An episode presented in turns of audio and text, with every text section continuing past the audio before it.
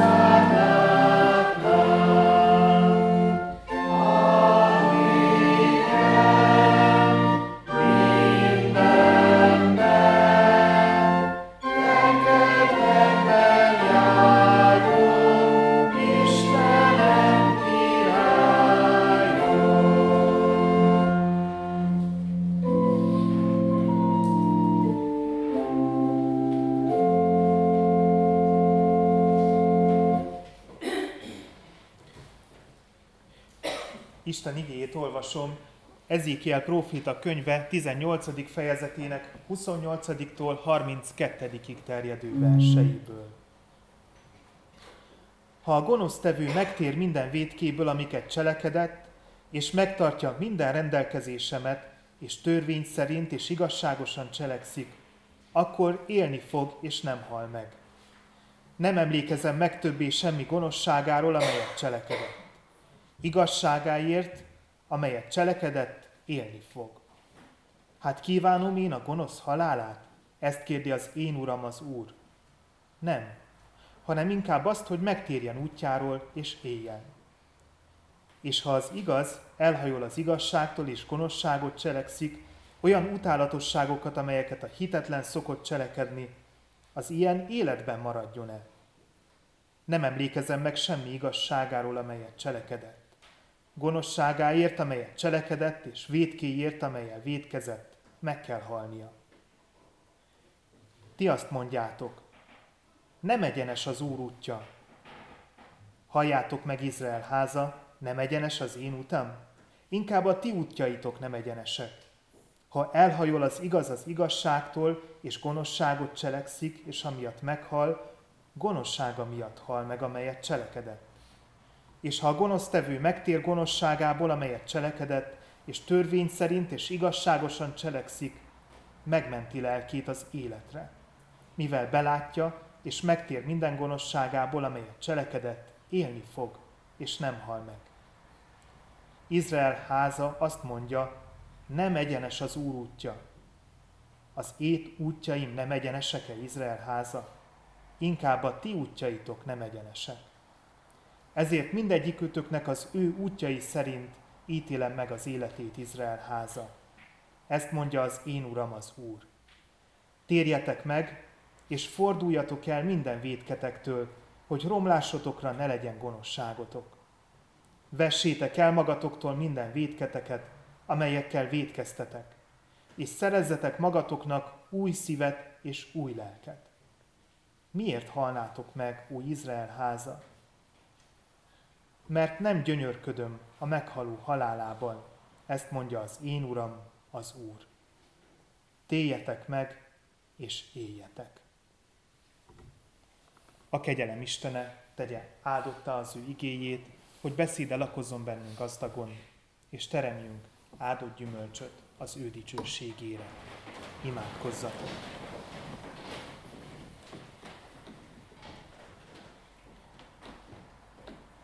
Úr Isten, örökkévaló és mindenható atyánk. Íme egybegyűltünk itt, és a szentek egyességében, az angyalok és üdvözült lelkek társaságában trónusod elé visszük áldozatunkat. Megvalljuk és megismerjük szent felséged előtt, hogy szegény bűnösök vagyunk. Bűnben fogantatva hajlandók minden rosszra, és soha meg nem szűnünk áthágni szent rendeléseidet. Mikor ezt cselekedjük, igazságos ítéletedből romlást és kárhozatot vonunk magunkra. Mindazáltal, Urunk, bánjuk, hogy téged megbotránkoztattunk, és kárhoztatjuk magunkat és bűneinket, igaz bűnbánattal kérve, hogy a te kegyelmed jöjjön segítségül minékünk. Alázattal kérünk, szerető, irgalmas atyánk, hogy könyörülj rajtunk. Töröld el bűneinket. Növeld és sokasítsd meg rajtunk napról napra szent lelked ajándékait, hogy igaz bűnbánatunk teremje a megtérés gyümölcseit, amelyek kedvesek te előtted. Vallást teszünk azért a te színed előtt, hogy egyszülött fiadba, a mi Urunk Jézus Krisztusba vetjük egyedül hitünket és reménységünket, bizonyosak révén afelől, hogy hitáltal részeseivé lehetünk a Te benne kijelentett kegyelmednek, melyet adj meg nekünk itt, és az örök kivalóságban az ő nevéért. Amen. Miután megvallottuk bűneinket és bizonyságot tettünk hitünkről, halljuk meg Isten kegyelmes válaszát az ő igéje által. Úgy szerette Isten a világot, hogy az ő egyszülött fiát adta, hogy valaki, hiszen ő benne, el ne vesszen, hanem örök élete legyen. Amen.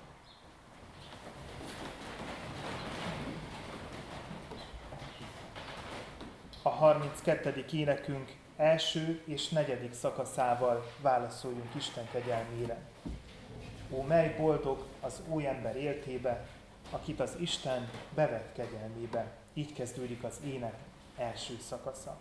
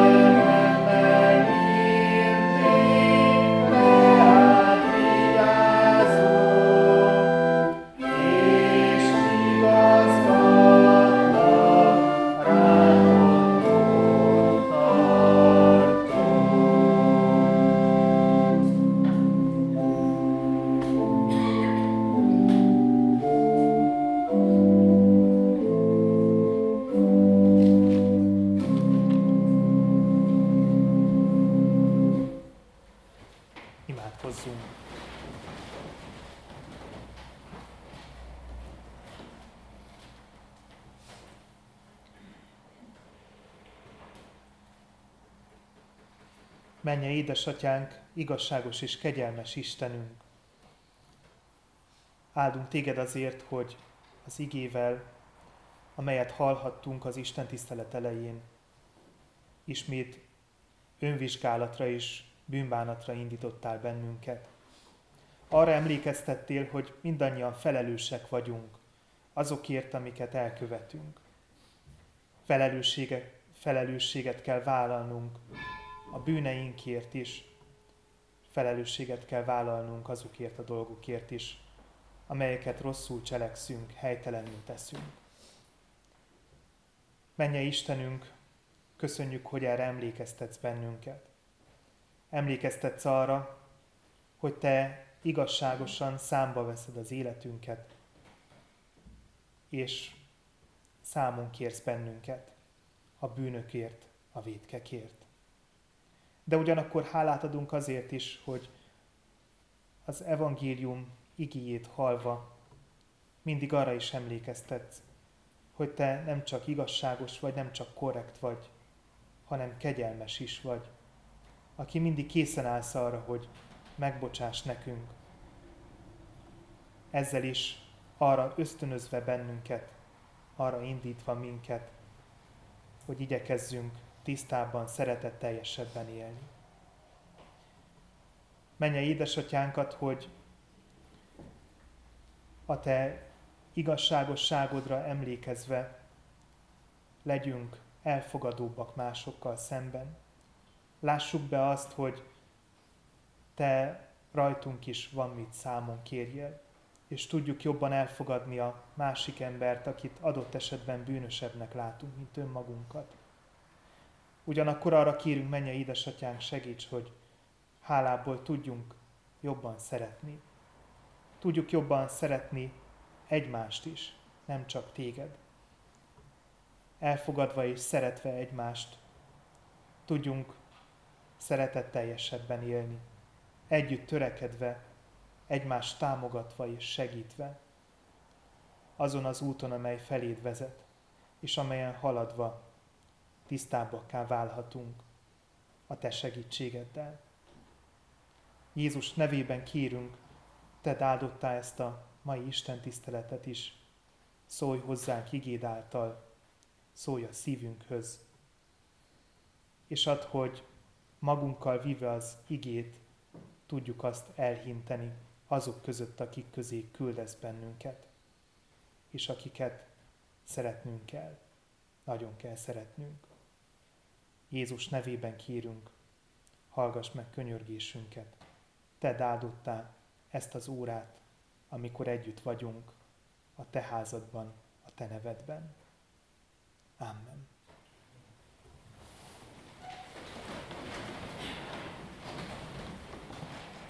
A 384. énekünk első és második szakaszával készüljünk Isten igéjét hallgatni, a 384. énekünk első szakasza így kezdődik, hozzád jövök, ó Mesterem. thank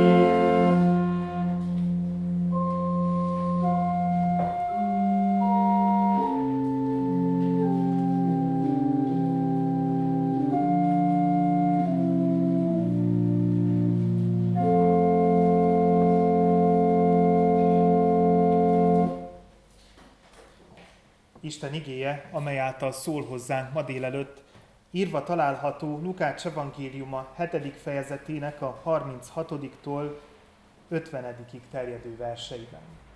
Lukács evangéliuma 7. fejezetének 36-tól 50 terjedő verseiből olvasom Isten igéjét, kérem, hogy a helyünkön maradva figyelemmel és alázatos szívvel hallgassuk azt meg. A farizeusok egyike arra kérte Jézust, hogy vele egyék. Bement azért a farizeus házába, és asztalhoz telepedett. A városban volt egy bűnös életű asszony, aki amikor meghallotta, hogy ő a farizeus házánál van vendégségben, egy alabástra medényben drága kenetet hozott, megállt mögötte a lábánál sírva, könnyeivel kezdte öntözni a lábát, és hajával törölte meg. Majd csókolgatta, és megkente drága kenettel. Amikor látta ezt a farizeus, aki őt meghívta, azt mondta magában. Ez, ha proféta volna, tudná, ki és miféle asszony az, aki hozzáért. Tudná, hogy bűnös. Jézus pedig így felelt. Simon, van valami mondani valóm neked? Ő így szólt. Mester, mond. Egy hitelezőnek volt két adósa. Az egyik 500 pénzzel volt adós, a másik pedig 50-nel. Mivel nem volt miből megadniuk, a hitelező mind a kettőnek elengedte. E kettő közül azért mondd meg, melyik szereti őt jobban. Simon pedig azt mondta, úgy gondolom, hogy az, akinek többet engedett el. Jézus erre így válaszolt. Helyesen ítéltél. Majd az asszony fele fordulva azt mondta Simonnak. Látod ezt az asszonyt? Bejöttem a házadba, és az én lábamnak vizet nem adtál. Ő pedig könnyeivel öntözte lábamat, és hajával törölte meg. Nem csókoltál meg engem, ő pedig mióta bejöttem, nem szűnt meg a lábamat csókolgatni. Olajjal sem kented meg a fejemet, ő pedig drága kenettel kente meg a lábamat. Azért azt mondom neked, neki sok bűne bocsáttatott meg, mert nagyon szeretett. Akinek pedig kevés, bocsáttatik meg, kevésbé szeret. Majd így szólt az asszonyhoz, megbocsáttattak a te bűneid. És akik együtt ültek vele az asztalnál, kezdték magukban mondani, ki ez, hogy a bűnöket is megbocsátja? Az asszonynak pedig azt mondta, a te hited megtartott téged. Menj el békességgel. Menj el békességgel.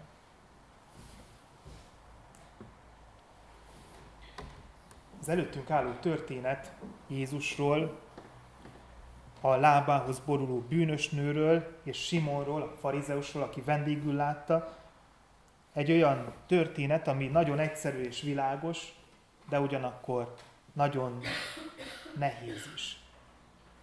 Egyszerű és világos, mert a történetet olvasva azt látjuk ebben az esetben is, hogy Jézus nem kerüli el azokat sem, akiket az emberek kitaszítanak maguk közül. Más helyt is olvasunk arról, hogy vámszedőkkel és paráznákkal ül le egy asztalhoz, mert ő a bűnösökhöz jött, hogy megtérésre hívja őket. A történet viszont azért bonyolult, mert olyasmiről is szól, ami tabu témának számít a társadalmunkban. Amiről még felnőttekként sem igazán szoktunk beszélni egymás között, de ami ugyanakkor ősidők óta létező emberi jelenség. Sosem tudjuk igazán, mit gondol róla, vagy hogyan viszonyul hozzá a másik ember, akivel szóban állunk, szóba állunk. Ebben az esetben is a vehemens vélemény, ami néha elhangzik, gyakran egy védekező állás, és azt üzeni, hogy én nem, én igazán nem, soha életemben.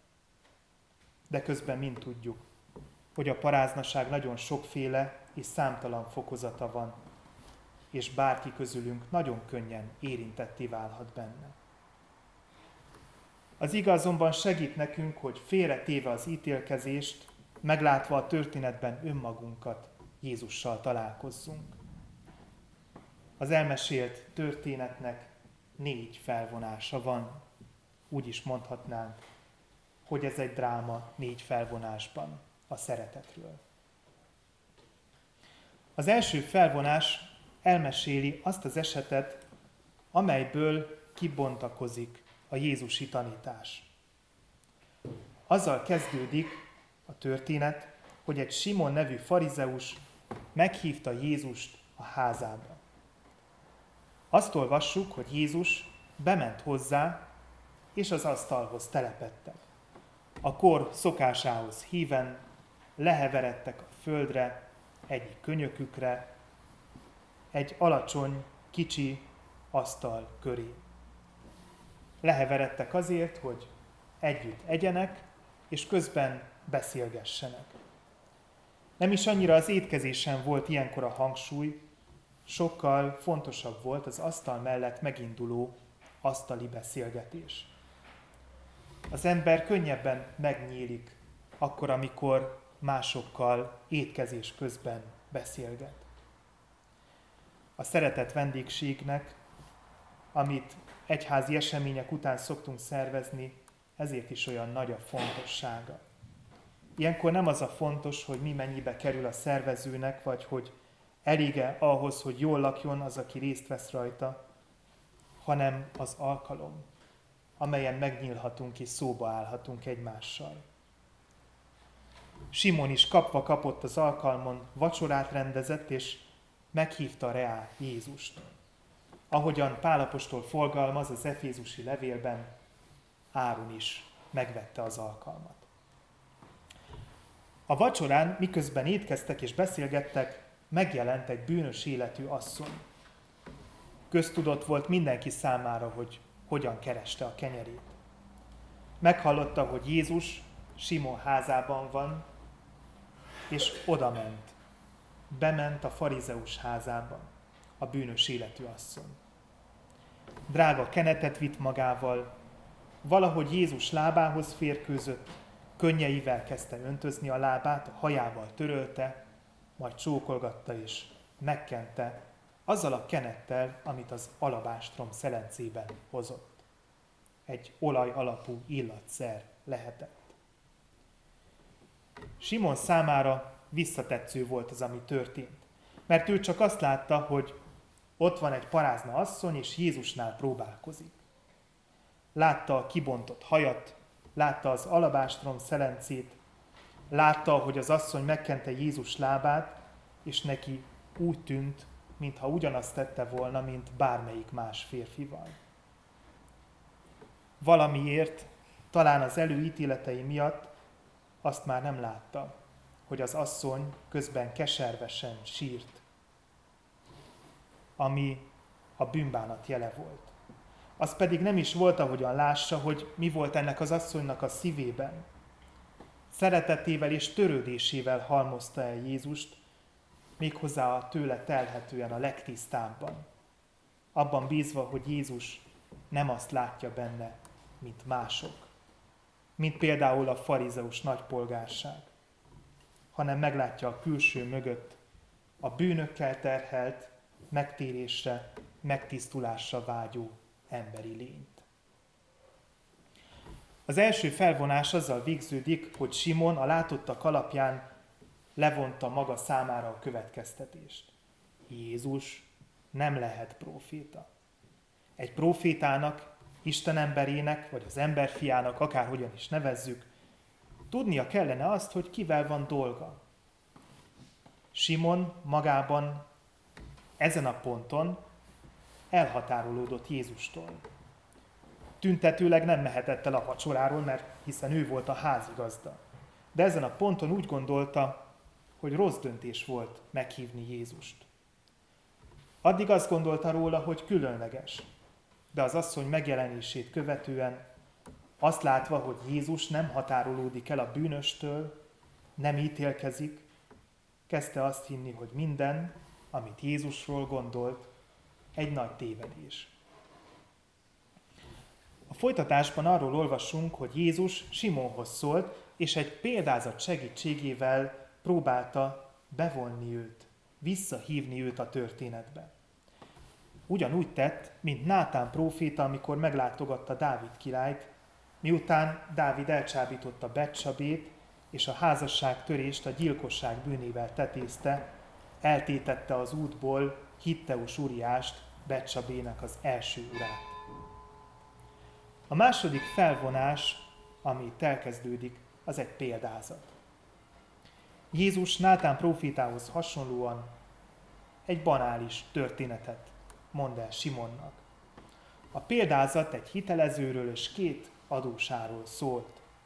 Az egyik adós 500 dinárral tartozott, a másik pedig annak a tizedével, csupán 50-nel. A hitelező mind a kettőnek elengedte a tartozását, mert azt látta, hogy úgysem fogják tudni megadni neki. A kérdés, hogy melyik szerette jobban a hitelezőt. Az igében Simon az, aki megfogalmazta a választ. Az, akinek többet engedett el. Különösen sokat mondó ez a példázat manapság. Manapság sokkal több minden szól a pénzről, mint Jézus korában. Ez nem jelenti azt, hogy kapzsikbak vagyunk, vagy hogy a bálványunká vált a pénz. A pénz egyszerűen egy jó eszköz arra, hogy meghatározzuk bizonyos dolgoknak az értékét. Régen nem volt ennyi minden, és az emberek több mindent csereberéltek egymás között. Manapság, főleg városon vagy város közelében már egyre kevésbé van értéke a mindennapi ember számára például egy zsák gabonának. Azzal nem lehet megtankolni az autót, azzal nem lehet kifizetni a számlákat. Előtte el kell adni, ami lehet hetekbe, hónapokba telik, ha az ember meg szeretné kapni a valós árát. A mai ember pénzben kapja a fizetését, és azzal is fizet szinte mindenért. És néha eladósodik. Igénybe véve olyan pénzügyi szolgáltatásokat, amelyek kiterjesztik az anyagi lehetőségeit végső soron. Aki eladósodik, az pedig örvend annak, ha valamennyit elengednek a tartozásából. Minél többet engednek el belőle, annál inkább örvend. Bár ez ritkán fordul elő. A tartozás elengedése a szeretet jele, ezért ugyancsak a szeretet a reá adott válasz. És minél nagyobb a szeretet, amit kap az ember, annál többet tud ő maga is adni nem csak annak, akinek el van adósodva, hanem másoknak is.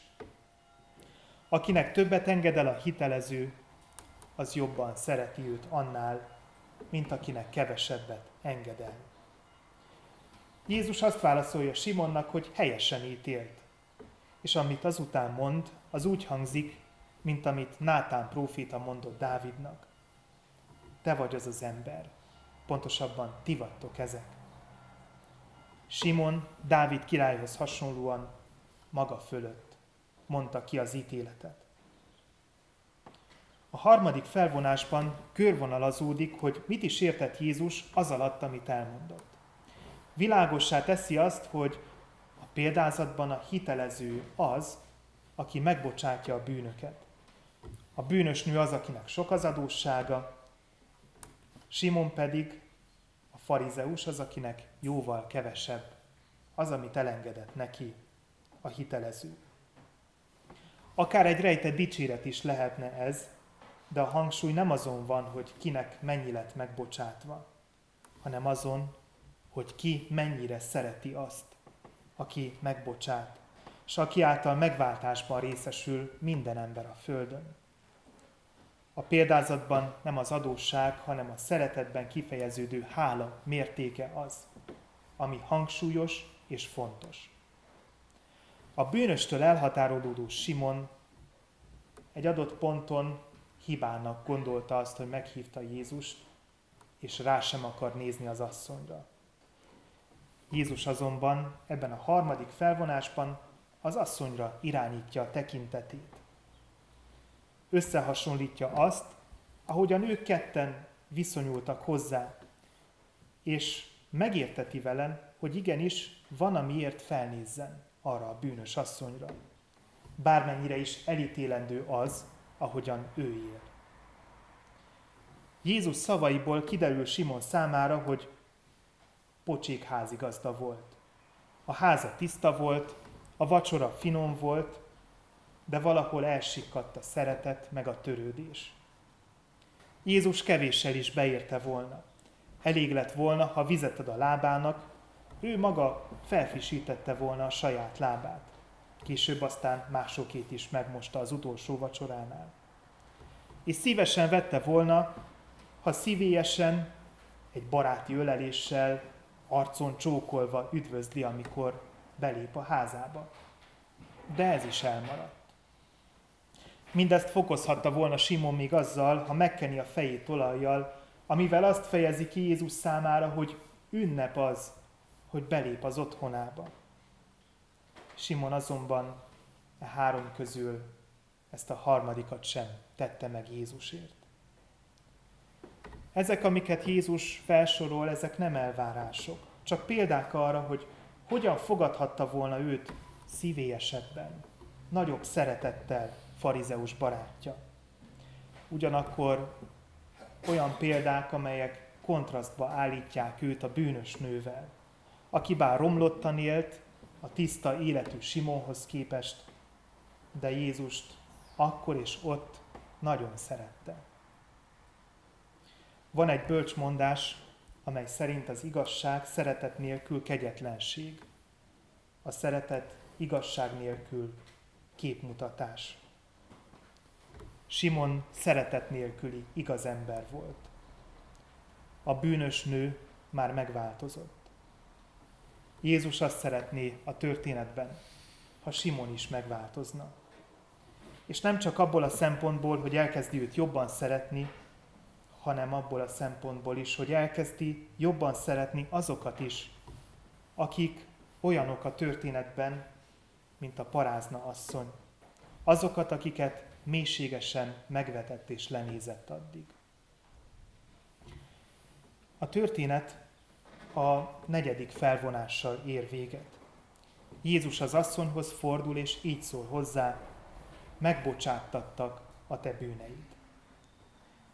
Ezt követően tudjuk meg konkrétan, hogy mindeközben nem csak ők hárman voltak jelen ebben a történetben. Szó van itt asztaltársaságról is. Az asztaltársaság itt olyan, mint egy igazi klasszikus drámában a kórus. Rákérdez az asztaltársaság kórusa arra, amit az evangélista úgy szeretné, ha mi válaszolnánk meg. Ki ez, hogy a bűnöket is megbocsátja? Majd arról olvasunk, hogy Jézus ismét az asszonyhoz szól, és ezt mondja neki, a te hited megtartott téged, menj el békességgel.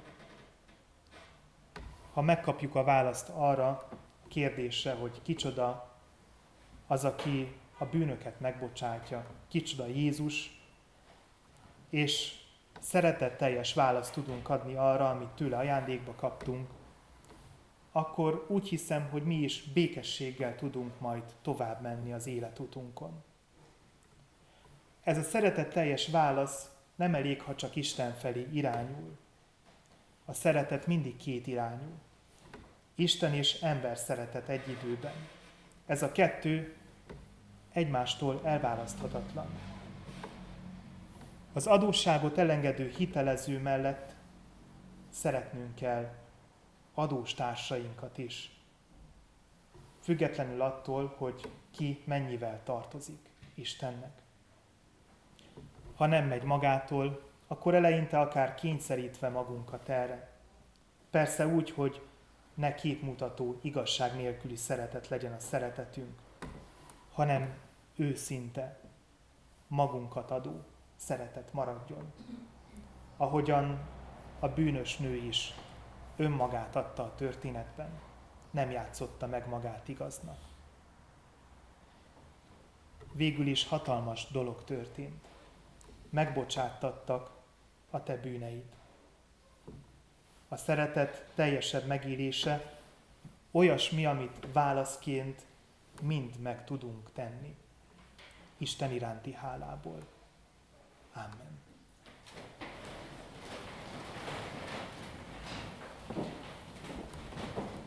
Válaszoljunk Isten igéjére a 414. énekünk második, hetedik és nyolcadik szakaszával.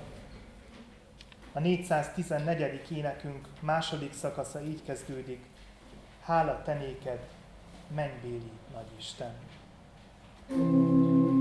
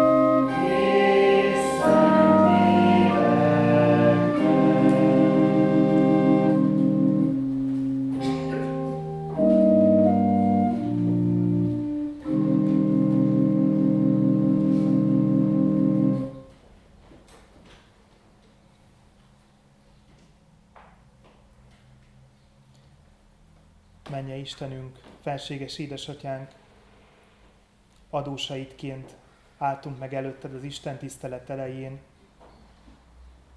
és megváltottakként, szeretettekként állunk most előtted. Ez nem azt jelenti, hogy többi nem vagyunk adósok. Az adóságunk továbbra is fájóan nagy és számottevő. De tudjuk azt, hogy te ezt az adósságot Jézusért, akiről az igében olvastunk, elengedted egyszer mindörökre. Menje Istenünk, ahogy vagyunk, amint vagyunk, úgy állunk meg előtted. Nem tagadjuk azt, hogy milyenek vagyunk. Felismerjük azt, hogy a te kegyelmedre szorulunk. És olyan jó, hogy ilyenkor mindig megtapasztaljuk azt, hogy te kegyelmedbe fogadtál, és szereteteddel halmozol el bennünket. Istenünk ad, hogy erre a szeretetre mi is válaszolni tudjunk. A magunk emberi hibáktól terhelt szeretetével. Tudjuk kifejezni azt felét, hogy ahogyan te szeretsz minket, mi is arra törekszünk, hogy szeressünk téged, és ezt abban próbáljuk megmutatni neked, bebizonyítani neked, hogy szeretjük a mellettünk levő embertársat. Menje Istenünk, példaként áll előttünk a történetben a bűnös nő, akit, ha nincs bennünk szeretet, mi is mélységesen lenézünk, de felismerve azt, amit ő tett igazából. Felnézünk rá, mert azt látjuk, hogy ő nagyon szerette Jézust, a te szent fiadat, és nagyon szeretett így téged is. Istenünk, mi is szeretnénk kifejezni azt, hogy erre törekszünk, erre a képmutatás nélküli, igazi, tiszta szeretetre. Menje Istenünk, tegyél bennünket elfogadóbbá, tegyél bennünket szeretet teljesebbek ki. Add, hogy ahogy Simon is azután minden bizonyal arra törekedett, hogy szívélyesebb legyen, ugyanúgy mi is arra törekedjünk, hogy Simonhoz hasonlóan egyre inkább olyanok legyünk, mint a történetben a bűnös nő, aki bánatos szívvel, kegyelemért könyörögve adja át neked önmagát. Te legyél az menje édesatyánk, aki támogatsz és segítsz bennünket utadon, hogy elérjük ezt a célt. Könyörgünk Istenünk azokért, akik megpróbáltatásokat élnek át, akik nehézségekben vannak. Könyörgünk a fiatalokért, akik érettségizni fognak a jövő héten. Segítsd őket, hogy félre téve az elmúlt heteknek, hónapoknak a kiszámíthatatlanságát, és az ahhoz köthető bizonytalanság érzését tudják a maximumot kiadni önmagukból. És könyörgünk azért, hogy utána majd ne feledjenek el hálát adni neked, azért, hogy érezték, hogy mellettük voltál. Szent Fiad nevében kérünk, te áldottál az előttünk álló hetet, és arra kérünk, te áldottál a ma délutáni ünnepséget is, amikor majd hálát adunk gyülekezetünk orgonájáért. Jézus nevében kérünk, hallgass meg könyörgésünk szavát, és hallgass meg azokat az imáinkat, amiket most csendben tárunk eléd.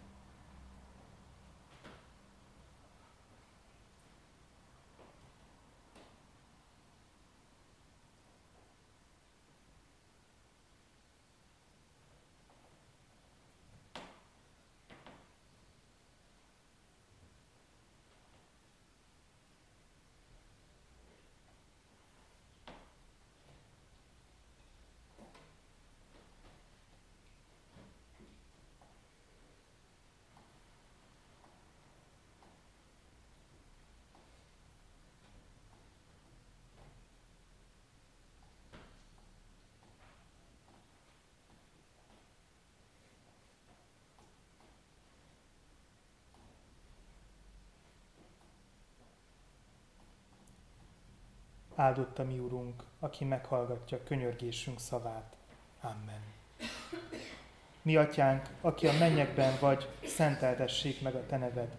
Jöjjön el a te országod, legyen meg a te akaratod, amint a mennyben, úgy a földön is.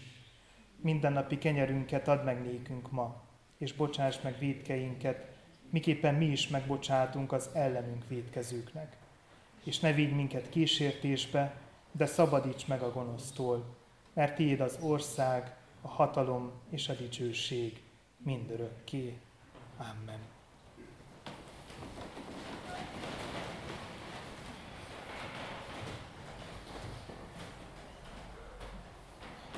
Az adakozást ajánlom testvéreim segítő jó indulatába, tudva, hogy a jókedvű adakozót szereti, megáldja a mi Istenünk. Örömmel hirdetem a gyülekezetnek, hogy házasság kötési szándékát bejelentette a gyülekezethez két fiatal, Ballok Zsolt, református ifjú, Ballok János és Szegedi Zsuzsanna gyermeke, és Zoványi Orsolya, református hajadon, Zoványi Zoltán és Tóth Piroska gyermeke. Házasság kötésük megáldása július 15-én lesz. Ma hirdetjük őket először hirdetek továbbá a gyülekezetnek két közelgő eseményt.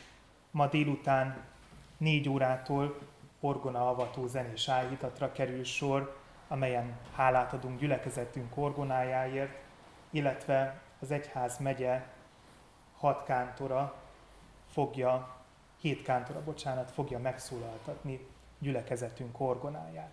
Ők vállalták azt, hogy megszólaltatják a hangszerünket. Szeretettel várunk mindenkit erre az alkalomra. Ugyanakkor hirdetem azt is, hogy a jövő héten, szerdán este 6 órától Péter Pálnapi búcsúra fog sor kerülni katolikus testvéreinknél. Szeretettel várják oda gyülekezetünk tagjait is.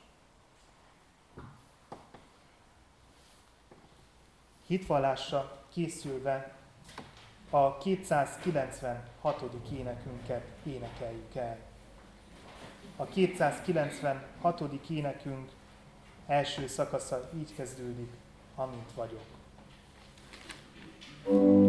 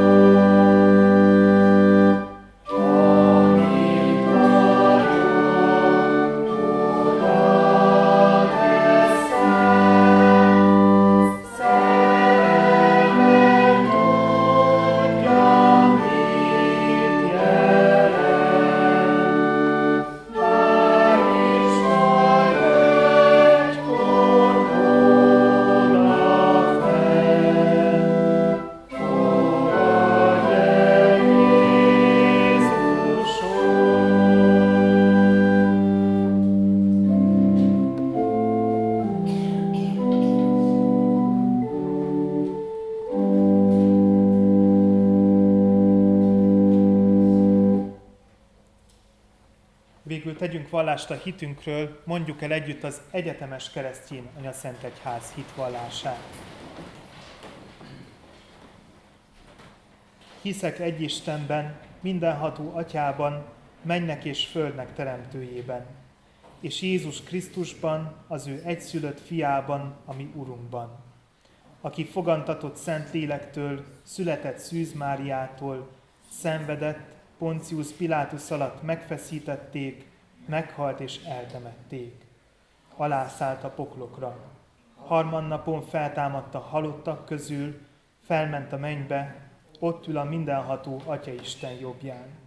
Onnan jön el ítélni élőket és holtakat. Hiszek szent lélekben. Hiszem az egyetemes keresztjén Anya Szent Egyházat, a szentek közösségét, a bűnök bocsánatát, a test feltámadását és az örök életet. Amen.